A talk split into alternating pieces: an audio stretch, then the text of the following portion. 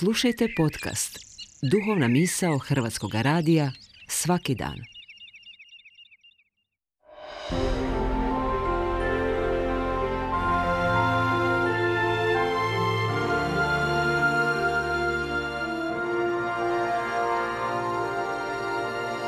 Duhovna misao. Urednica je Blaženka Jančić.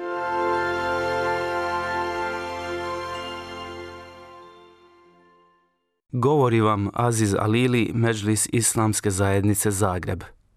Poslanik Islama, Muhammed a.s. je pogledao u Kjabu i rekao Čast tebi, sveta kućo, ti si veličanstvena i veličanstvena je tvoja svetost, ali je svetost i čast vjernika kod Allaha veća od tvoje svetosti. Allah je tebe učinio svetom iz jednog razloga, a kod vjernika je troje učinio svetim – njegov život, njegov imetak i da se o njemu ima lijepo mišljenje. Vjernik se mora truditi da nikome ne nanosi zlo, niti da bilo koga na bilo koji način uznemirava niti vrijeđa. Poslanik je rekao, odnosno je upitao svoje drugove, znate li ko je muflis, odnosno bankrot?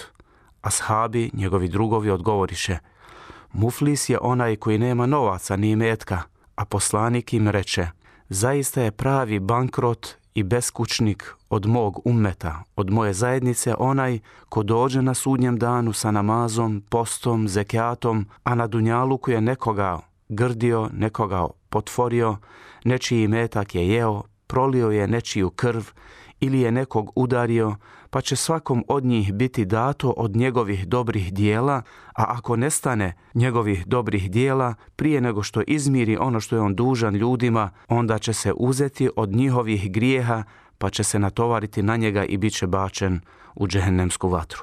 Ugled i čast jednog čovjeka predstavljaju svetost koja se mora poštovati.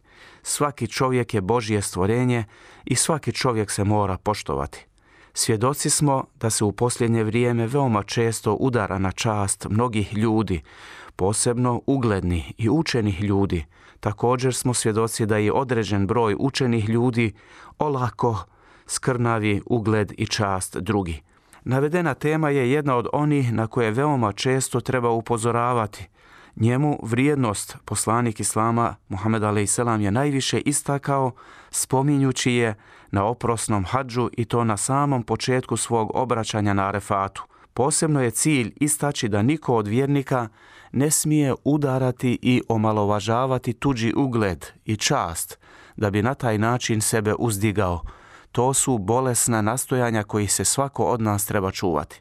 I tom prilikom je između ostalog rekao, vjernici, bojte se Boga i budite humani i pravedni između sebe i prema drugima, ljudi, vaši životi, vaši imeci i vaše časti neka vam budu sveti i neprikosnoveni kao što je za sve nas uzvišen i svet ovaj mjesec, današnji dan i mjesto Arefat na kome se nalazimo sve dok se ne sastanete sa gospodarom vašim. Mnogi među nama veoma često nisu svjesni kolika je svetost ugleda i časti čovjeka. Veoma se često baca ljaga na drugoga. Svako od nas ima priliku otvoren prostor da omalovažava, da napada, da skrnavi i da se poigrava sa tuđim ugledom, obrazom i časti, ali mora biti svjestan da treba pred stvoriteljem polagati račun za svaku riječ kojem je skrnavio nečiju čast.